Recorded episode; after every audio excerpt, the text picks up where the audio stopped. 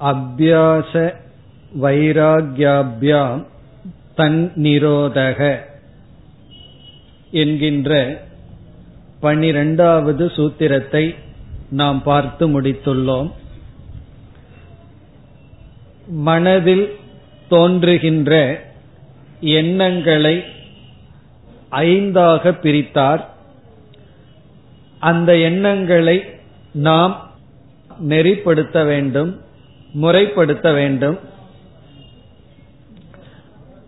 முறைப்படுத்த என்ன உபாயம் என்ற சந்தேகம் வரும்பொழுது அபியாசத்தினாலும் வைராகியத்தினாலும் தன்னிரோதக.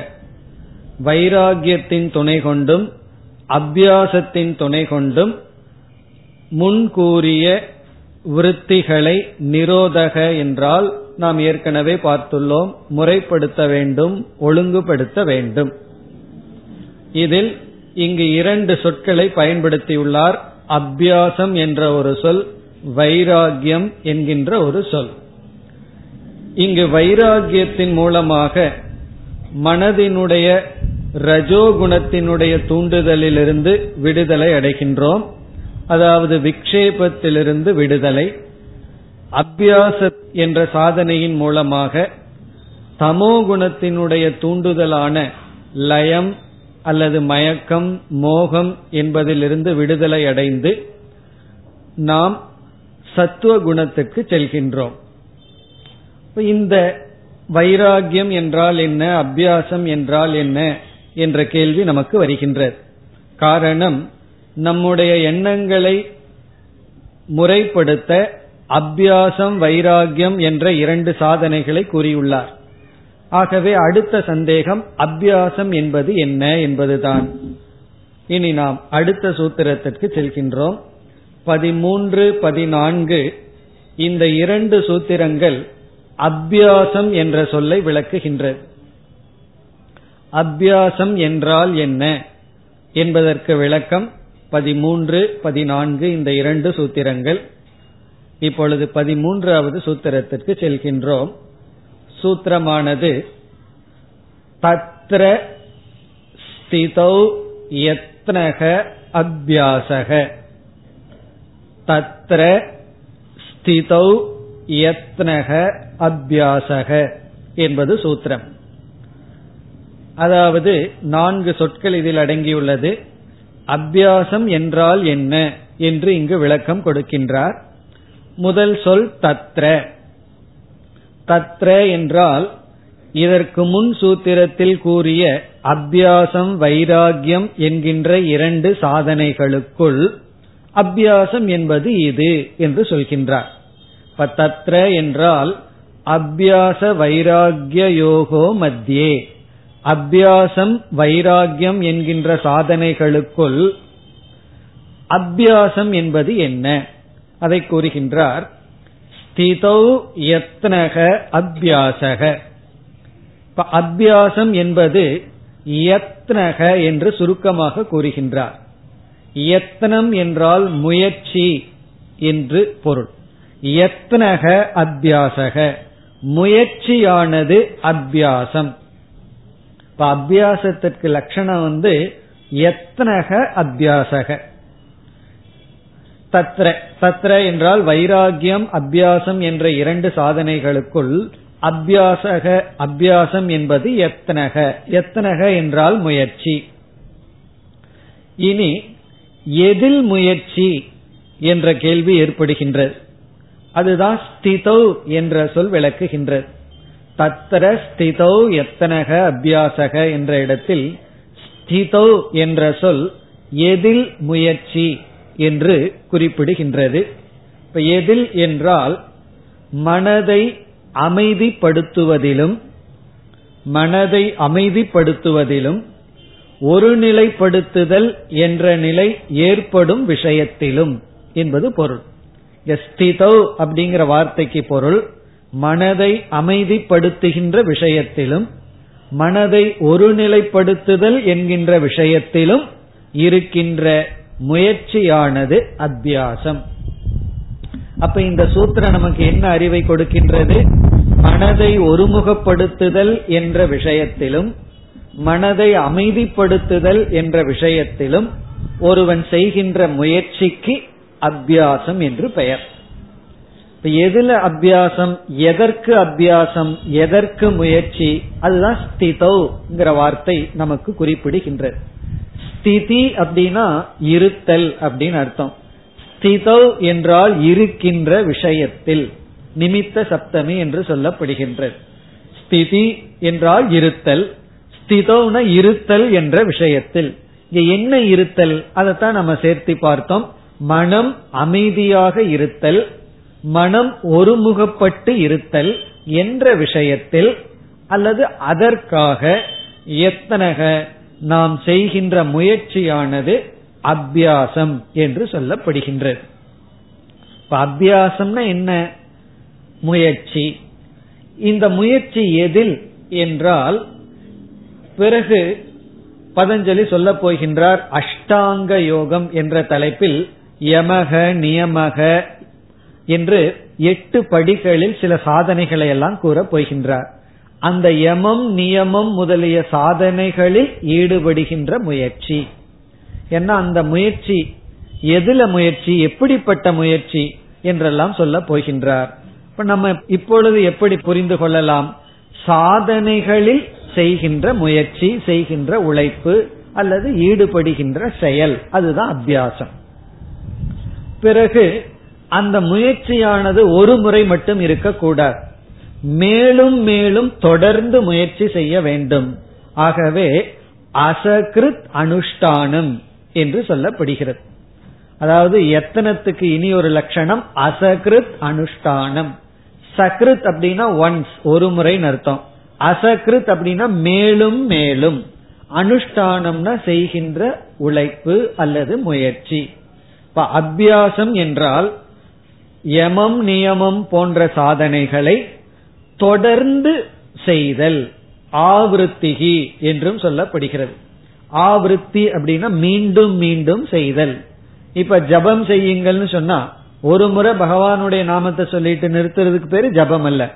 அதே நாமத்தை மீண்டும் மீண்டும் நாம் மனதிற்குள் திரும்ப திரும்ப செய்யும் பொழுது ஜபம் ஆகின்றது. அதான் ஆவருத்தி. ஆவருத்தின திரும்ப திரும்ப செய்தல். அல்லது அசகிருத் அனுஷ்டானம்னா மீண்டும் மீண்டும் செய்தல். அதுதான் அத்தியாசம் என்பதனுடைய லட்சணம். பிறகு அந்த முயற்சி எப்படி இருக்க வேண்டும் எந்த விதத்தில் அமைய வேண்டும் என்று அடுத்த சூத்திரத்திலும் விளக்குகின்றார். பதிமூணு பதினான்கு இந்த இரண்டு சூத்திரத்திலும் அபியாசத்திற்கு லட்சணம் வருகின்றது. இப்ப இந்த இடத்தில் மிக சுருக்கமாக அபியாசம் என்பது எத்தனக முயற்சின்னு சொல்லிவிட்டார்.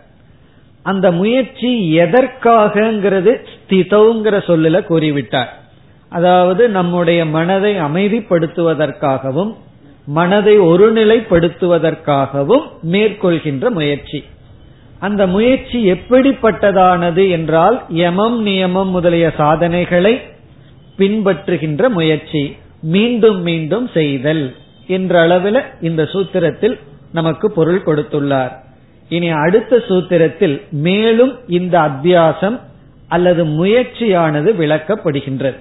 இப்ப இந்த சூத்திரத்துல பார்த்தோம்னா தத்திர ஸ்திதௌ எத்தனக அபியாசக அபியாசம் என்பது மனதை அமைதிப்படுத்தவும் ஒருநிலைப்படுத்தவும் மேற்கொள்கின்ற முயற்சி. தத்ர என்றால் வைராகியம் அபியாசம் என்ற சாதனைகளுக்குள் அபியாசம் என்பது இதுதான் சொல்லிட்ட. இனி அடுத்த பதினான்காவது சூத்திரத்தில் இந்த அபியாசம் அல்லது முயற்சியானது விளக்கப்படுகின்றது. இப்ப சென்ற சூத்திரத்துல வந்து சுருக்கமா முயற்சி தான் அபியாசம்னர். அந்த முயற்சியினுடைய விளக்கம் பதினான்காவது இந்த சூத்திரத்தில் வருகின்றது. இப்பொழுது நாம் பதினான்காவது சூத்திரத்தை பார்ப்போம். இந்த சூத்திரம் சற்று பெரிய சூத்திரம். இது வந்து சது என்று ஆரம்பிக்கின்றது. சக து தீர்கால சகது தீர்கால நைரந்தர்ய நைரந்தர்ய சத்கார ஆசேவிதக திருடபூமிகி. பெரிய சூத்திரமா இருக்கு. சகது தீர்கால நைரந்தர்ய சத்கார ஆசேவிதக திருட பூமிகி இதுதான் சூத்திரம். இனி நாம் இதனுடைய விளக்கத்திற்கு செல்லலாம். இங்கு முதல் சொல் சக. சக என்றால் சக அபியாசக. எத்தனை ரூபமான அபியாசம் என்பது அதாவது ஏற்கனவே அபியாசம்ங்கிற வார்த்தைக்கு முயற்சி எத்தனகன்னு சொல்லிட்டார். நம்ம அந்த வார்த்தையை பலமுறை பயன்படுத்துவோம். பிரயத்தனம் வேணும்னு சொல்லுவோம். அதுதான் இங்கு எத்தனம் என்று சொல்லப்படுகிறது. அந்த எத்தனம் அல்லது முயற்சி என்று சொல்லப்படுகின்ற அபியாசமானது இவ்விதத்தில் இருக்க வேண்டும் என்று சில சொற்களால் விளக்குகின்றார். அதாவது நம்முடைய முயற்சி இருக்கின்றதே அந்த முயற்சி எப்படி இருக்க வேண்டும்னு சொல்ற அந்த முயற்சியில முதல் நிபந்தனை முயற்சிக்கு இருக்கிற முதல் நிபந்தனை சக து தீர்க்க காலம் அதான் முதல் நிபந்தனை. அந்த முயற்சி வந்து தீர்க்க காலமாக இருக்க வேண்டும். தீர்க்கம்னா நீண்ட அர்த்தம். நீண்ட காலம். நாம செய்யற முயற்சி வந்து குறுகிய காலத்துல இருந்தா பலன் அளிக்காது. ஆகவே நீண்ட காலம் முயற்சி செய்ய வேண்டும். இப்ப முயற்சியில் இருக்கின்ற முதல் நிபந்தனை வந்து நீண்ட காலம். இனி இரண்டாவது நிபந்தனை. ரெண்டு நிபந்தனையும் பார்த்துட்டு விளக்கத்துக்கு வருவோம். இரண்டாவது நிபந்தனை நைரந்தர்யம்.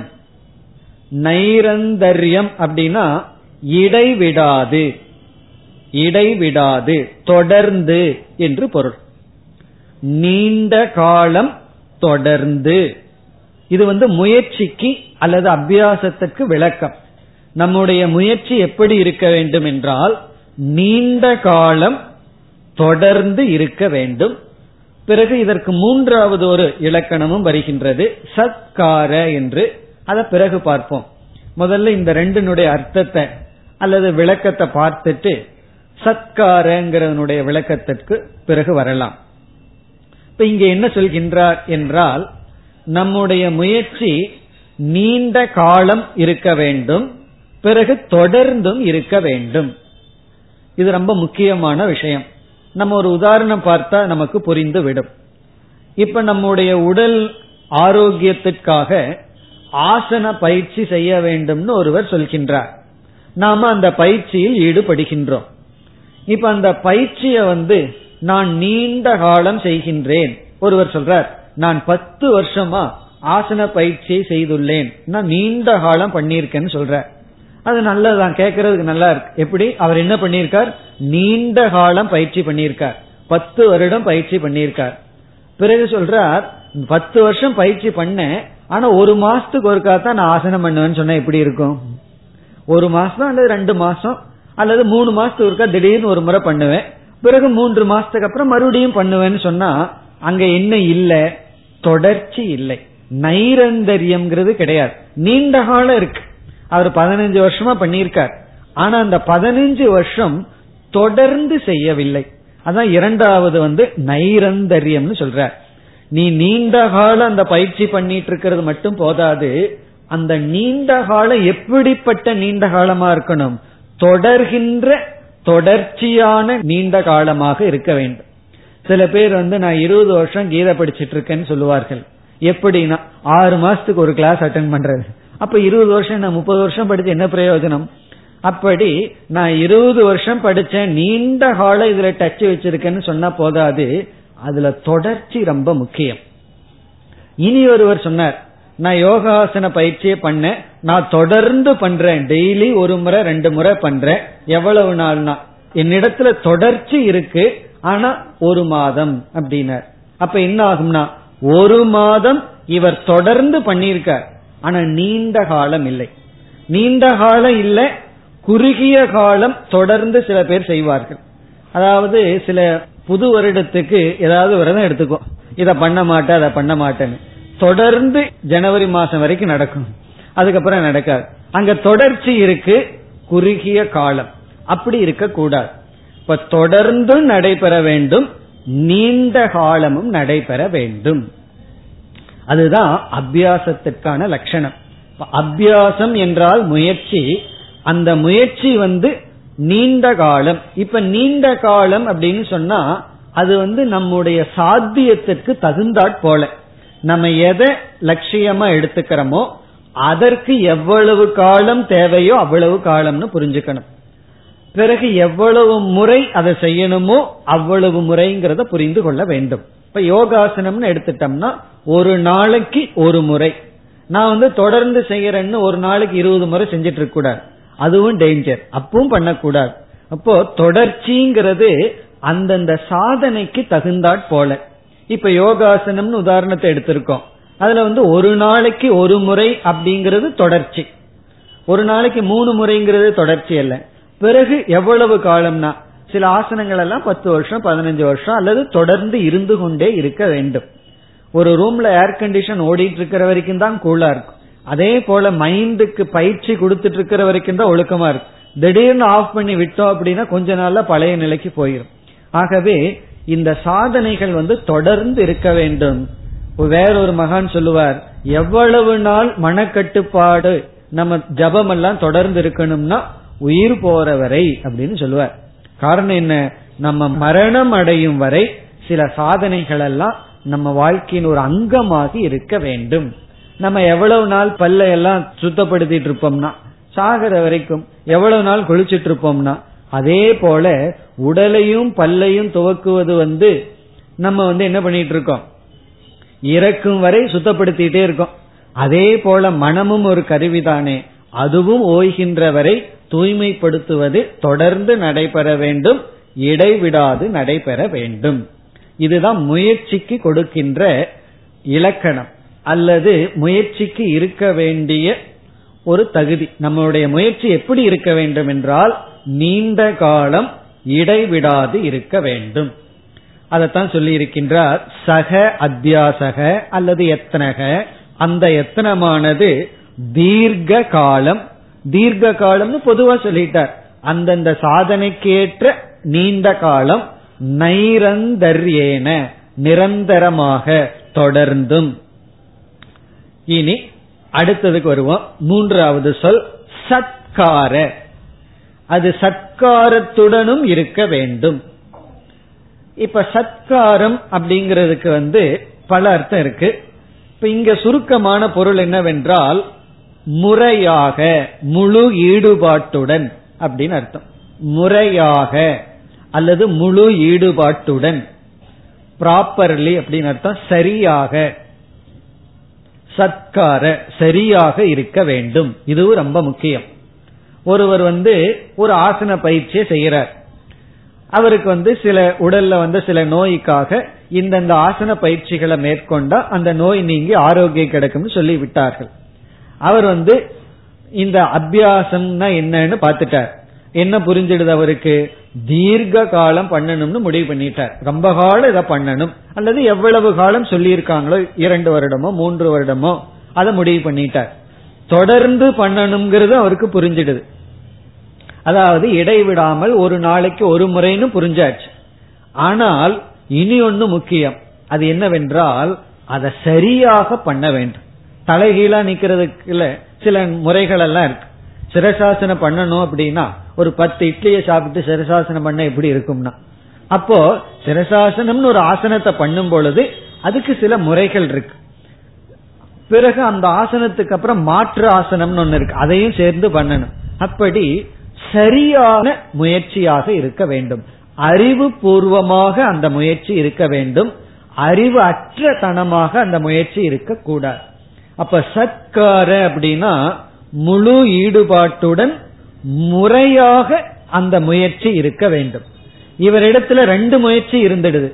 என்ன முயற்சி? நீண்ட காலம் பண்ணிட்டார். பிறகு தொடர்ந்து பண்ணிட்டார். ஆனா என்ன தப்பு பண்ணுறதுக்கு வாய்ப்பு இருக்கு? தவறாக அந்த சாதனையை செய்ய வாய்ப்பு உண்டு. அது செய்யக்கூடாது. இப்ப ஒருவர் சொல்றார் இந்த ரூட்ல நீங்க தொடர்ந்து ரெண்டு மணி நேரம் போனீங்கன்னா இந்த இடத்த அடையலான்னு சொல்ற நம்ம அந்த ரூட் ஆரம்பிச்சு திடீர்னு ரூட் தெரியாம மாறி போச்சுன்னு வச்சுக்கோமே. என்ன பண்ணிருக்கோம் தொடர்ந்து போயிருக்கோம். ரெண்டு மணி நேரம் போயிருக்கோம். ஆனா எங்க போய் சேருவோம்னா? முயற்சி இருந்தது. ஆனா முயற்சி சரியான திசையில் இல்லை. அது ரொம்ப முக்கியம். நம்முடைய முயற்சி சரியான திசையில் இருக்க வேண்டும். இந்த மூன்று தான் முயற்சிக்கான நிபந்தனைகள். ஒன்று சரியான முயற்சி. இரண்டு நீண்ட கால முயற்சி. மூன்றாவது தொடர்ந்து முயற்சி செய்தல். இதுதான் அபியாசம்னு சொல்ற. எந்த ஒன்றை நாம் எடுத்துக்கொண்டாலும் அதிலிருந்து நம்ம பிரயோஜனத்தை அடைய வேண்டும் என்றால் அது முறையாக இருக்க வேண்டும். அதாவது அறிவுபூர்வமாக இருக்க வேண்டும். பிறகு தேவையான காலம் இருக்க வேண்டும். தேவையான விதத்தில் அதாவது நைரந்தரியம்னா இடைவிடாமல் இருக்க வேண்டும். அந்த தொடர்ச்சி ரொம்ப முக்கியம்.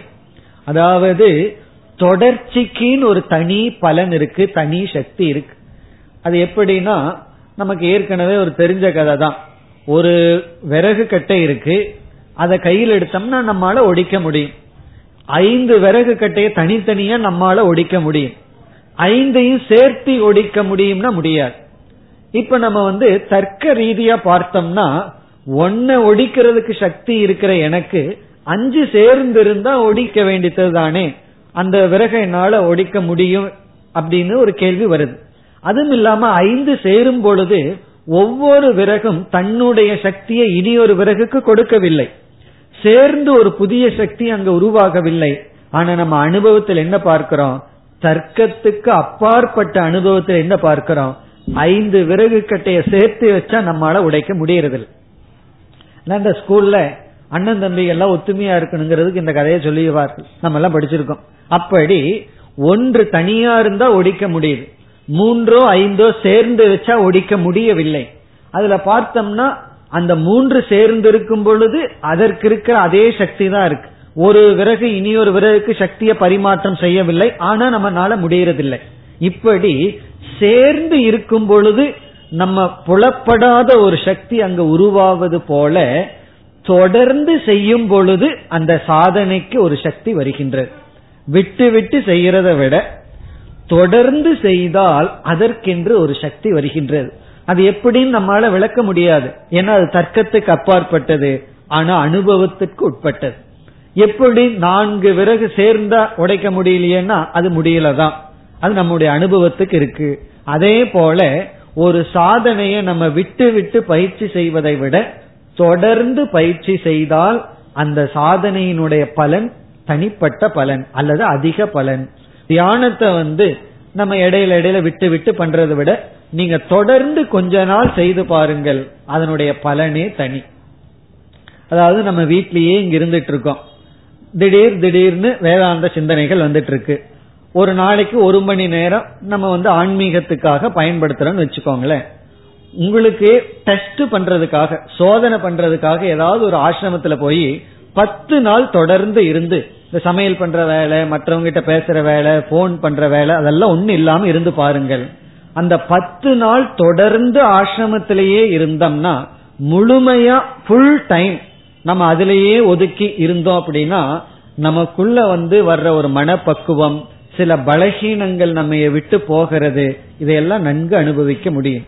அது எப்படி நான் ஒரு பதினஞ்சு வருஷம் இங்கேயே கொஞ்சம் கொஞ்சமா பண்ணிட்டு இருக்கேன் போகாதது பத்து நாள் தொடர்ந்து இருந்தா எப்படி போகும்? எப்படி அந்த பலகீனம் போகும்னா அது போகுங்கிறது அனுபவத்துல நமக்கு தெரியும். அதனாலதான் அப்பப்ப நம்ம என்ன பண்ணணும்னா ஒரு பத்து நாள் விலகி இருந்து முழுமையா ஈடுபட்டு பழக வேண்டும். அப்படி அந்த கான்சென்ட்ரேட்டட்னு சொல்றது. அது முழுமைப்படுத்தி தொடர்ந்து பயிற்சி செய்யும் பொழுது நமக்கு தனி பலன் கிடைக்கின்றது. அதைத்தான் இங்கு பதஞ்சலி நமக்கு அப்பொழுதே கூறியுள்ளார். நம்ம செய்யற முயற்சி வந்து மெதுவா சாதாரணமா போயிட்டு இருந்தா அது பத்தாது. அது சில சமயங்கள்ல ஒரு போர்ஸ் கொடுத்தரணும். அதுக்கப்புறம் மெதுவா போகும். அது எப்படின்னு சொன்னா இந்த பெரிய கோயில் தேரை வந்து முதல்ல தள்ளி விடணும் கஷ்டப்பட்டு. எல்லாம் சேர்ந்து ஒரு போர்ஸ் கொடுத்தரணும். பிறகு அது கொஞ்சம் தூரம் ஓடிட்டே இருக்கும். அதே போல நம்ம ஆரம்பத்துல ஒரு போர்ஸ் தேவைப்படுது. அதுதான் தொடர்ச்சி. பிறகு வந்து நீண்ட காலம் அதை செய்தாக வேண்டும். இப்ப தீர்க்க கால நைரந்தரிய. இனி அடுத்த விளக்கம் வந்து இந்த சத்காரம்னு பார்த்தோம். அதாவது சரியான முயற்சியாக இருக்க வேண்டும் அறிவுபூர்வமான முயற்சியாக இருக்க வேண்டும்னு பார்த்தோம். இப்ப இந்த இடத்துல எது சரியான முயற்சி? எப்படிப்பட்ட பாவனையுடன் இருந்தால் அது சரியான முயற்சியாக இருக்குங்கிறதுக்கு பல விளக்காசிரியர்கள் சில கருத்துக்களை கூறுகின்றார். அதுல நம்ம வந்து இங்க ஐந்து கருத்துக்களை பார்ப்போம். இந்த சத்காரங்கிறதுக்கு சரியான முயற்சி அப்படிங்கிறதுக்கு அஞ்சு பாயிண்ட் பார்ப்போம். முதல் கருத்து நாம் செய்கின்ற சாதனை சரியான சாதனையா இருக்க வேண்டும்னா அதாவது நீண்ட காலம் தொடர்ந்து இந்த ரெண்டு கண்டிஷனுக்கு அப்பாற்பட்ட கண்டிஷன் நீண்ட காலமும் பண்றோம் தொடர்ந்தும் பண்றோம். இருந்தாலும் பலன் வர வேண்டும் என்றால் இப்ப பார்க்க போற நிபந்தனையும் தேவை. அதுல வந்து முதல் நிபந்தனை வந்து ஸ்ரத்தா நம்பிக்கை. நம்பிக்கையுடன் அந்த சாதனையில ஈடுபட வேண்டும். அதான் சரியான முயற்சி. சரியான டைரக்ஷன் சொல்றது நம்பிக்கை. இப்ப வந்து ஒருவர் சொல்ற இந்த ஆசனத்தை பின்பற்றினால் உடல்ல இருக்கிற இந்த நோய் நீங்கும் சொல்ற.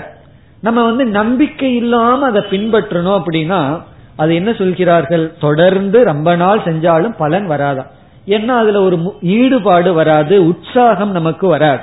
ஆகவே நம்பிக்கைங்கிறது மிக மிக முக்கியம். என்ன நம்பிக்கை? எதுல நம்பிக்கைனா நாம் செய்கின்ற சாதனை இந்த சாத்தியத்தை கொடுக்குங்கிற நம்பிக்கை. இந்த சாதனை இப்படிப்பட்ட பலனை கொடுக்கும் அப்படிங்கிற நம்பிக்கையுடன் செய்ய வேண்டும்.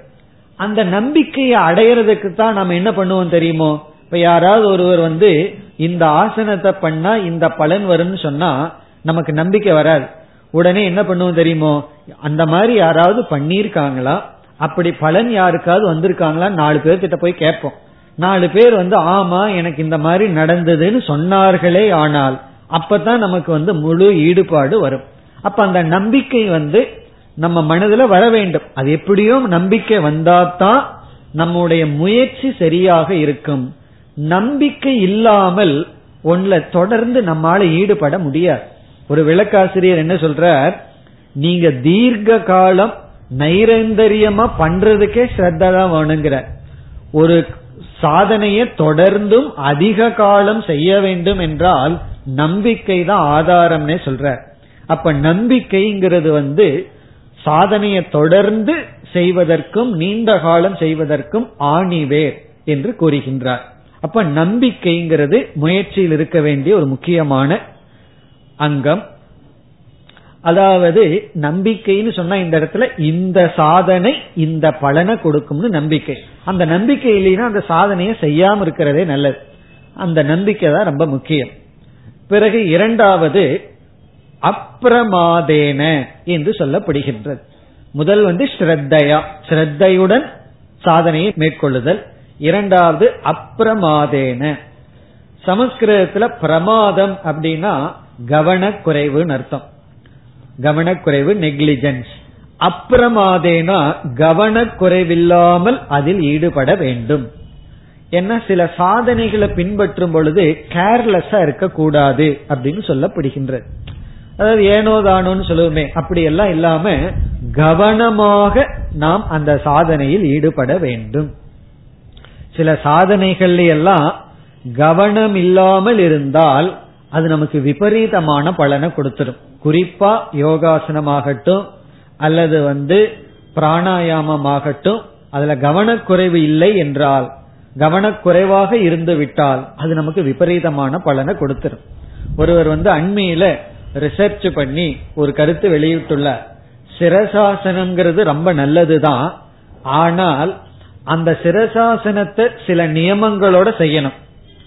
பிறகு வந்து அதை செஞ்சதுக்கு அப்புறம் மாற்று ஆசனங்கள் எல்லாம் சிலது செய்யணும். அப்படி செய்யாமல் சிரசாசனத்தை மட்டும் சில பேர் என்ன செய்வார்கள்? மற்ற ஆசனம் பண்ணாம ஒரு அரை மணி நேரம் தலையில நிக்கிறது மட்டும் செய்வார்கள்.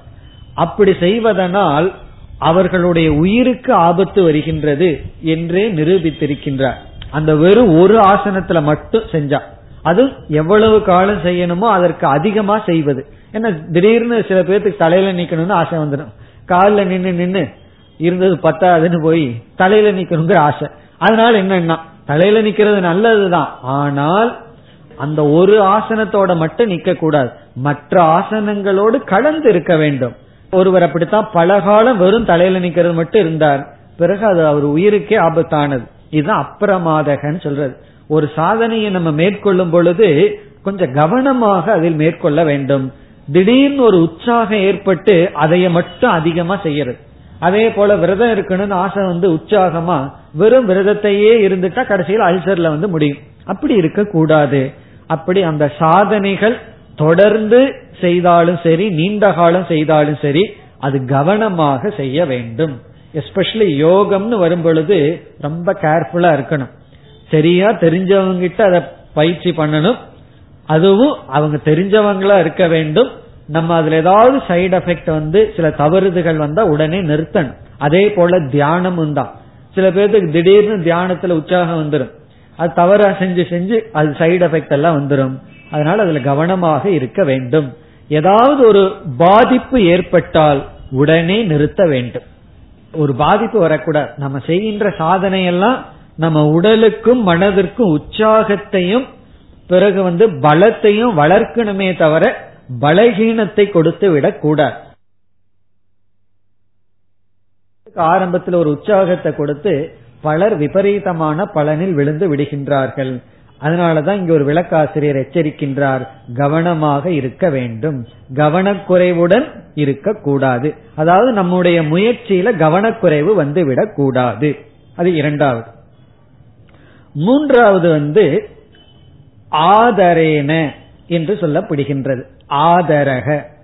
ஆதரக அப்படின்னா முழு ஈடுபாட்டுடன். அதுல ஒரு ஆதரம் இருக்க வேண்டும். அதாவது அதுல ஒரு மகிழ்ச்சி இருக்க வேண்டும் ஈடுபாடு இருக்க வேண்டும். ஆரம்பத்துல கஷ்டமா தான் இருக்கும். இப்ப யோகாசனமோ தியானமோ ஜபமோ ஆரம்பத்துல அது ஒரு பெயின்ஃபுல்லா தான் இருக்கும். பிறகு வந்து அதிலேயே ஒரு சுவையை நாம் அடைய வேண்டும். ஒன்றை செய்துட்டே இருந்தோம்னா அதுல ஒரு மகிழ்ச்சியை அடைய வேண்டும். இப்ப வந்து காலையில எழுந்து வாக்கிங் போறது நடக்கிறதுங்கிறது ஒரு நல்ல சாதனை. எந்த சைடு எஃபெக்ட் இல்லாம ரிஸ்க் இல்லாத சாதனை. ஆரம்பத்துல எப்படி இருக்கும் தெரியுமா? ரொம்ப கஷ்டமா இருக்கும். ஏன்னா தூங்கிட்டு இருக்கிறது அதுவும் குளிர் காலத்துல தூங்கிட்டு இருந்தா நல்லா தான் இருக்கும். ஆனா காலையில எழுந்து வாக்கிங் போனோம்னா கஷ்டமா தான் இருக்கும். பிறகு என்ன பண்ணணும்னா அதுலேயே ஒரு மகிழ்ச்சியை நடந்து நடந்து நடந்து நடந்து ஒரு மகிழ்ச்சியை அனுபவிச்சுட்டு பழகிட்டோம்னா பிறகு என்ன கஷ்டமா இருந்தாலும் மழை வந்தாலும் சரி நம்ம கொடை எடுத்துட்டு நடக்க ஆரம்பிச்சிடும் காரணம் என்ன? அதுல ஒரு ஈடுபாடும் மகிழ்ச்சியும் வர வேண்டும். அந்த மகிழ்ச்சியுடன் அந்த சாதனையை செய்யணும். இந்த குழந்தைகளை வந்து பெற்றோர்கள் இந்த நேரத்துல படின்னு சொன்னா அந்த குழந்தை என்ன பண்ணும்? தலையில அடிச்சுட்டு படிச்சுட்டு இருக்கும். அப்படி வேற விருப்பு வேண்டா விருப்பமா சிலதெல்லாம் பண்ணுதல்ல. அந்த மாதிரி இருக்க கூடாது அப்படி இருந்தா வெறுப்புடன் அந்த சாதனையை ரொம்ப நாள் செய்யக்கூடாது. அந்த வெறுப்பு ஆரம்பத்துல இருக்கும் கஷ்டமா தான் இருக்கும். பிறகு நாளடைவில் அது ஒரு ஆதரமா ஒரு மகிழ்ச்சியான உற்சாகமாக மாற்றிவிட வேண்டும். அதுதான் அடுத்த கருத்து. அதாவது அந்த உற்சாகத்துடன் இருந்தா தான் எந்த தடைகள் வந்தாலும் நம்ம வந்து அதை நீக்க முடியும். இவ்விதம் முதல்ல வந்து ஸ்ரத்தையுடன் இரண்டாவது வந்து கவனமாகவும் அதாவது கவனக்குறைவுடன் இருக்கக்கூடாது. கவனமாகவும் அந்த முயற்சி இருக்க வேண்டும். மூன்றாவது ஆதரக. ஆதரம்னா அதுல வந்து ஒரு ஒரு ரெஸ்பெக்ட் இருக்கணும் அதுல ஒரு மகிழ்ச்சி இருக்கணும் உற்சாகத்துடனும் சந்தோஷத்துடனும் செய்யணும். உடலுக்கு கஷ்டமா இருந்தாலும் ஆழ்ந்த மனதிற்குள்ள அதுல ஒரு சந்தோஷத்தை வளர்த்தி கொள்ள வேண்டும். நான்காவது வந்து வித்யா வித்யா அப்படின்னா அறிவு பூர்வமாக. அந்த சாதனையை பற்றிய முழு அறிவை அடைந்திருக்க வேண்டும். அதுவும் ரொம்ப முக்கியம். இப்ப தியானம்னு ஒரு சாதனையை நம்ம பண்ண ஆரம்பிச்சோம்னா தியானத்தை பற்றிய அறிவை முதல்ல அடையணும். அல்லது யோகாசனம்னு ஒரு பயிற்சியை நம்ம ஆரம்பிச்சோம்னா அந்த ஆசனத்தை பற்றிய அறிவை நாம் அடைய வேண்டும். அந்த அறிவை யார்கிட்ட அடைவது? யார் இதை பற்றிய நன்கு அறிவை கொண்டுள்ளார்களோ அவர்களிடமிருந்து அறிவை அடைய வேண்டும். வெறும் புஸ்தகத்துல படிக்கிறது அது மட்டும் போதாது. மற்றவர்கள் அந்த கற்று அறிந்தவர்களிடம் அந்த அறிவை நாம் அடைய வேண்டும். எல்லாத்துக்குமே குரு வந்து ரொம்ப அவசியம். ஒரு ஆசிரியரிடமிருந்து அறிவை நாம் அடைய வேண்டும். அறிவை அடைஞ்சதற்கு பிறகுதான் அந்த சாதனையில் நாம் ஈடுபட வேண்டும். பிறகு இறுதியாக தபக என்று சொல்லப்படுகின்றது. அந்த சாதனையை நாம் தபம் என்று மேற்கொள்ள வேண்டும். ஒரு தவமாக அதை எடுத்துக்கொள்ள வேண்டும். அது தவங்கிற புத்தியுடன் செய்ய வேண்டுமா? அது தவம்னு சொன்னாவே அதுல நமக்கு ஒரு ஸ்ரத்த வரும் ஒரு ஃபெய்த் நம்பிக்கை அதுல நமக்கு வரும். கவனமாக செய்வோம் அளவா செய்வோம். எப்படி செய்யணுமோ அப்படி செய்வோம். தபங்கிற புத்தியுடன் அதில் ஈடுபட வேண்டும். அதாவது தபங்கிற புத்தின்னு ஏன் சொல்கின்றோம்னா தவம் என்று சொன்னால் அது நம்மை தூய்மைப்படுத்தும் சாதனை. அந்த புத்தி தான் தவம்ங்கிறது. இல்ல அப்படின்னா ஒரு தெராப்பி போல ஏதோ ஒரு நோய் இருக்கு நான் ஆசனம் பண்றேன் நோய் போகட்டுங்கிற நோக்கம் மட்டும் இருக்கக்கூடாது. அது நான் செய்கின்ற தவம். அது யோகாசனமாகலாம் விரதமாகலாம். இப்ப சில பேர் வந்து விரதம் இருந்தா வயிற்றுக்கு நல்லது அப்படிங்கறது மட்டும் சொல்லுவார்கள். அது தவறு. அந்த விரதம் வந்து பகவானுக்காக நான் இருக்கேன் ஒரு தவமாக இருக்கின்றேன்னு இருந்தா தான் மனசுத்தி நமக்கு வரும். சில பேர் தியானத்துக்கு பகவானுடைய நாமத்தை சொல்லாம வேறு சில ஒன்னு ரெண்டுன்னு சொல்லிட்டு இருங்கன்னு சொல்லுவார். ஒன்னு ரெண்டுன்னு சொல்லிட்டு இருந்தாலும் நம்ம மனம் வந்து குவிகின்றது தான் அதுல வந்து இல்லைன்னு சொல்லவில்லை. ஆனா மன குவியல் இருக்கலாம் மன தூய்மை இருக்காது.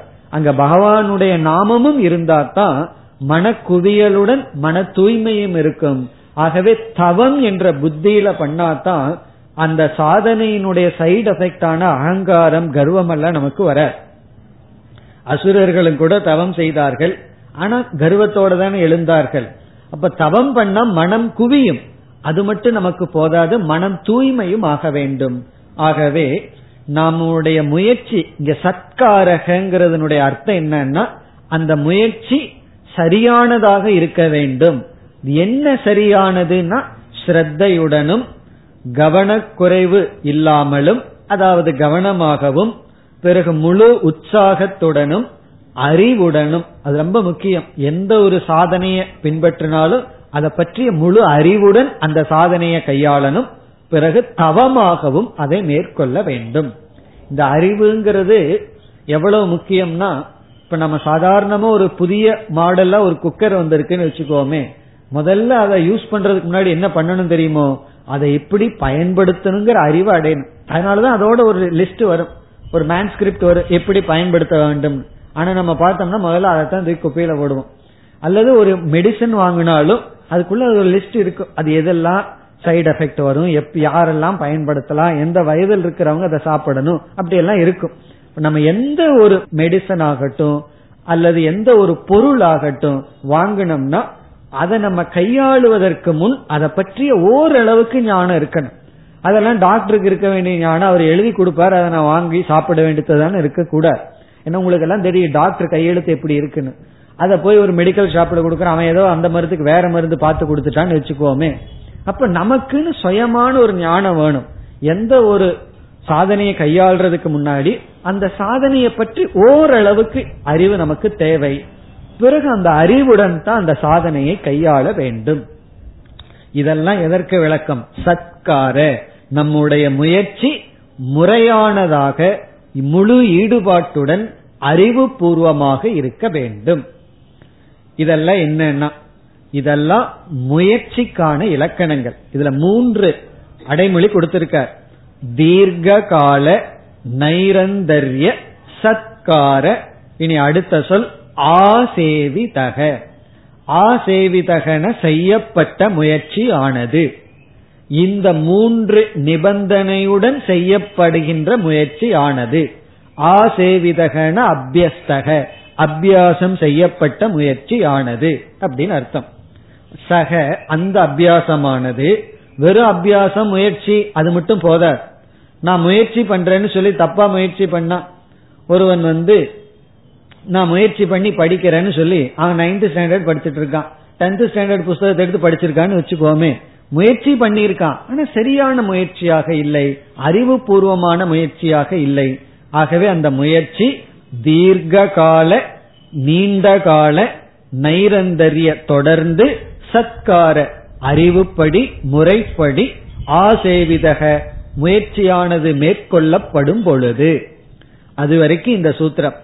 பிறகு கடைசி சொல் வந்து இந்த முயற்சியினுடைய பலனை பதஞ்சலி குறிப்பிடுகின்றார். இந்த ஆசேவிதகங்கிற வரைக்கும் முயற்சியை பற்றிய விளக்கம். ஆசேவிதகன முயற்சி செய்யப்படும் பொழுது என்ன பலன் கிடைக்கும்? திருட பூமிகி கடைசி சொல். திருட பூமிகிங்கிறது முயற்சியினுடைய பலனை இங்கு குறிப்பிடுகின்றார். இப்படி செய்கின்ற முயற்சியானது எப்படிப்பட்ட பலனை நமக்கு கொடுக்கும்? நம்ம வந்து ரொம்ப காலம் சாதனையில ஈடுபட்டு இருப்போம். ஆனா இந்த மூன்று நிபந்தனையை தெரியாம நம்ம எரியாம பண்ணிட்டு இருந்திருப்போம்.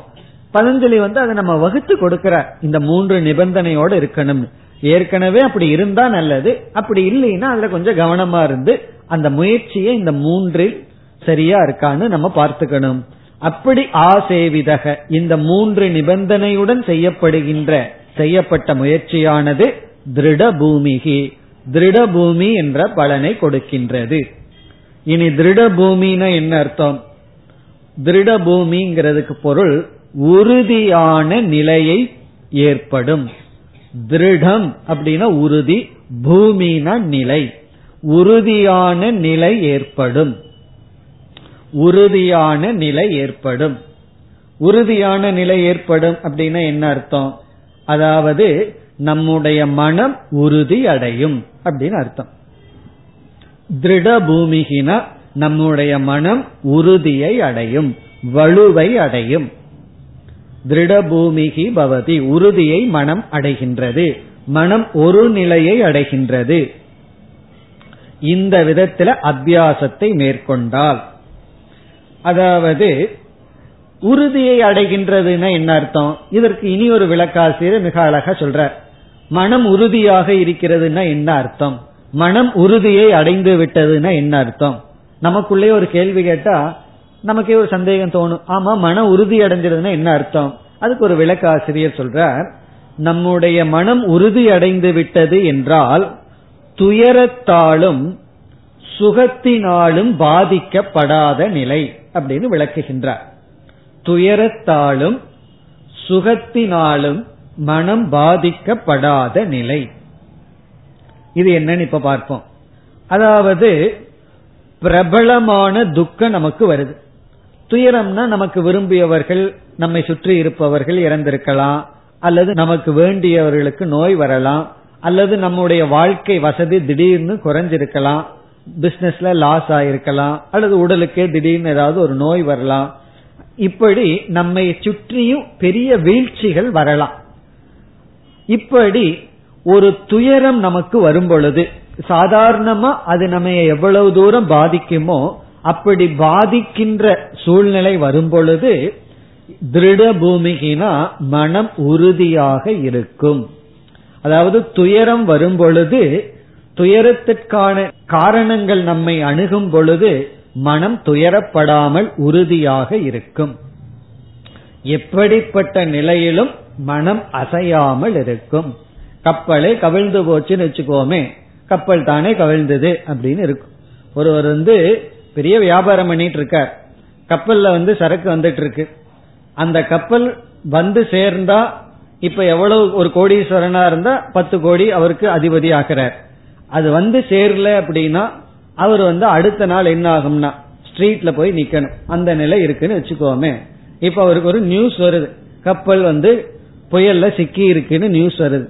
இவருக்கு இந்த மனநிலை இருந்ததுன்னா அவர் என்ன கேட்பாரா சோ வாட் அப்படின்னு தான் கேட்பாராம் சோ வாட்னு என்ன அர்த்தம்? அதனால என்ன அப்படின்னு கேட்பாராம் என்ன அர்த்தம்? சரி இருந்தா இருக்கட்டும் வந்தா வரட்டும் போனா போகட்டும் அப்படின்னு ஒரு உறுதி.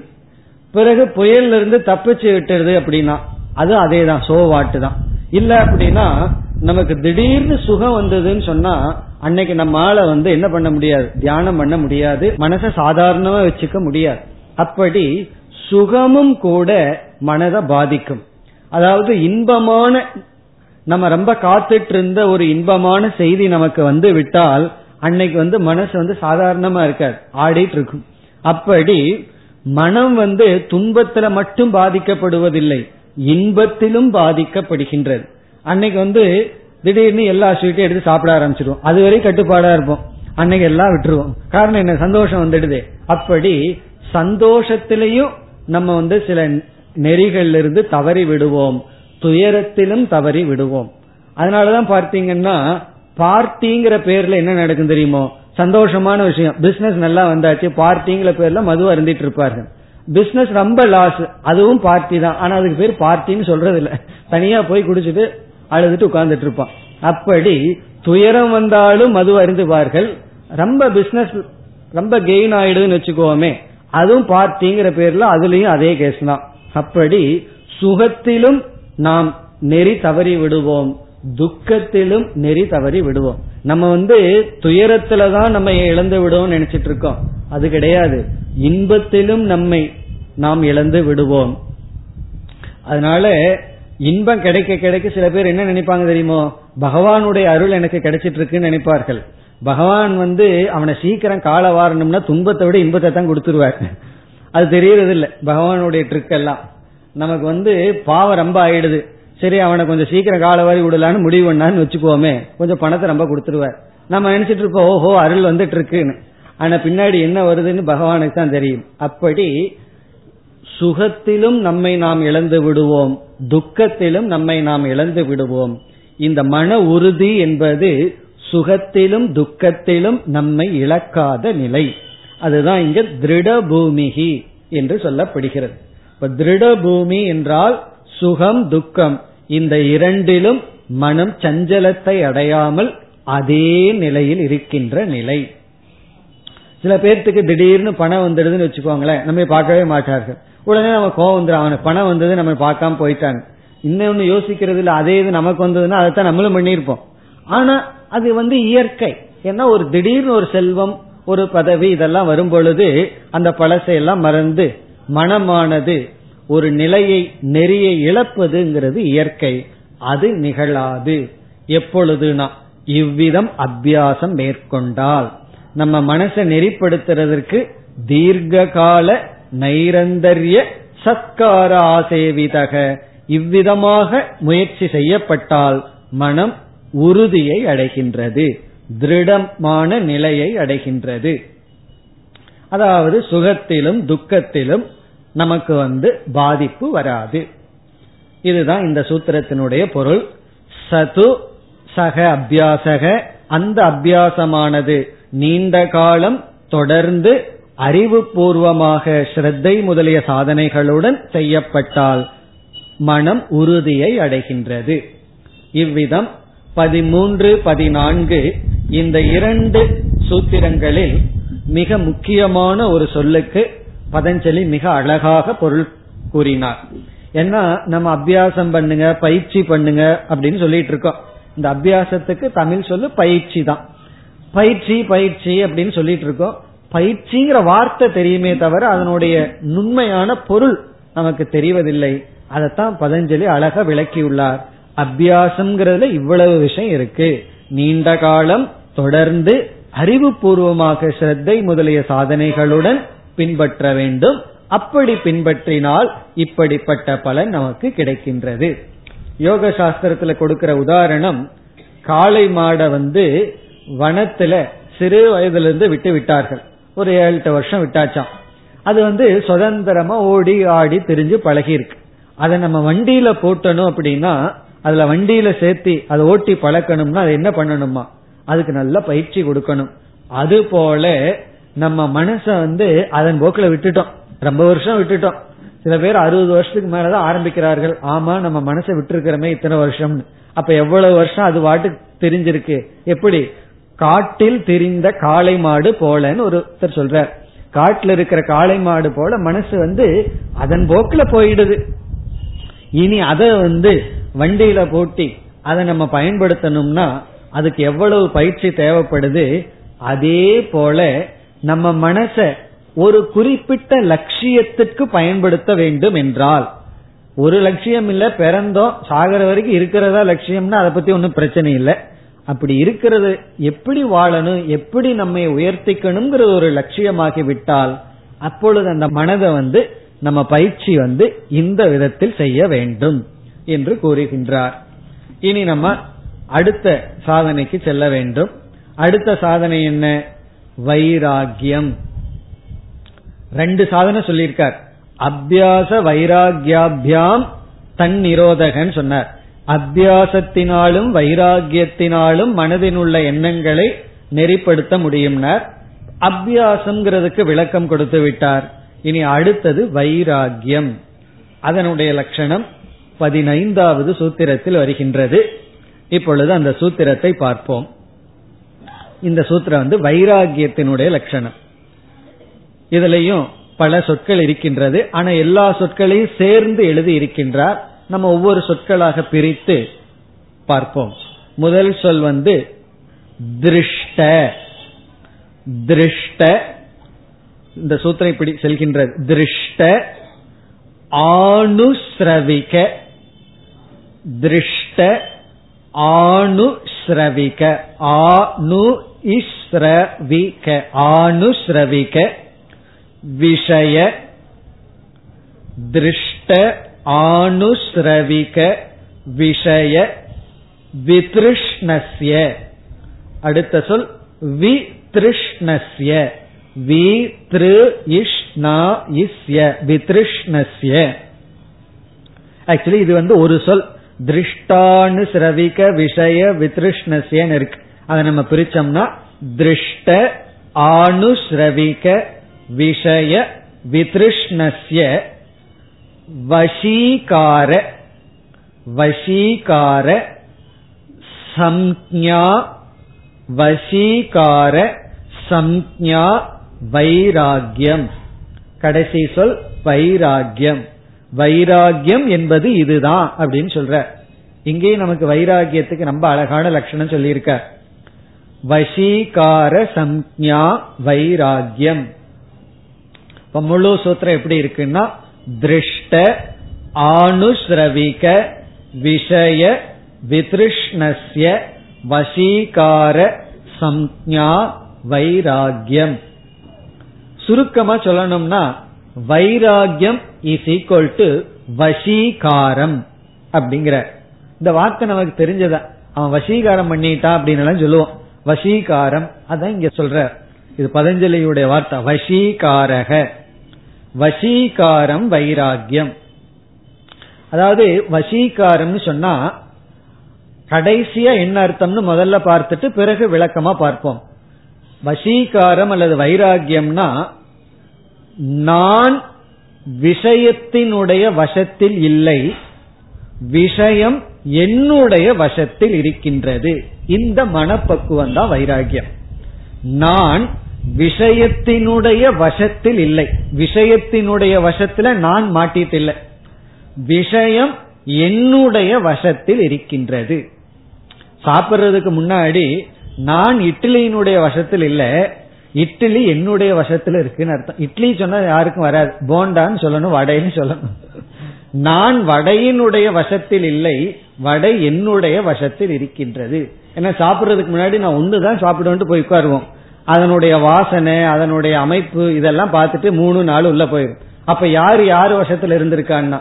நம்ம வட வசத்தில் இருக்கிறோமா? வட நம்ம வசத்தில் இருந்திருக்கா? அப்போ இங்க வசீகாரம்னா யார் யார் வசத்தில் இருக்கிறது? நான் விஷயத்தின் வசத்தில் இல்லாமல் விஷயம் என்னுடைய வசத்தில் இருப்பதுதான் வசீகாரக சம்ஞான பெயர். வசீகாரம் என்ற பெயரை உடையதுதான் வைராகியம் இனி மற்ற சொற்கள் எல்லாம் விளக்கங்கள். அதாவது விஷயத்தை பற்றிய விளக்கம். அதெல்லாம் மற்ற சொற்களில் வருகின்றது. அடுத்த வகுப்பில் பார்ப்போம்.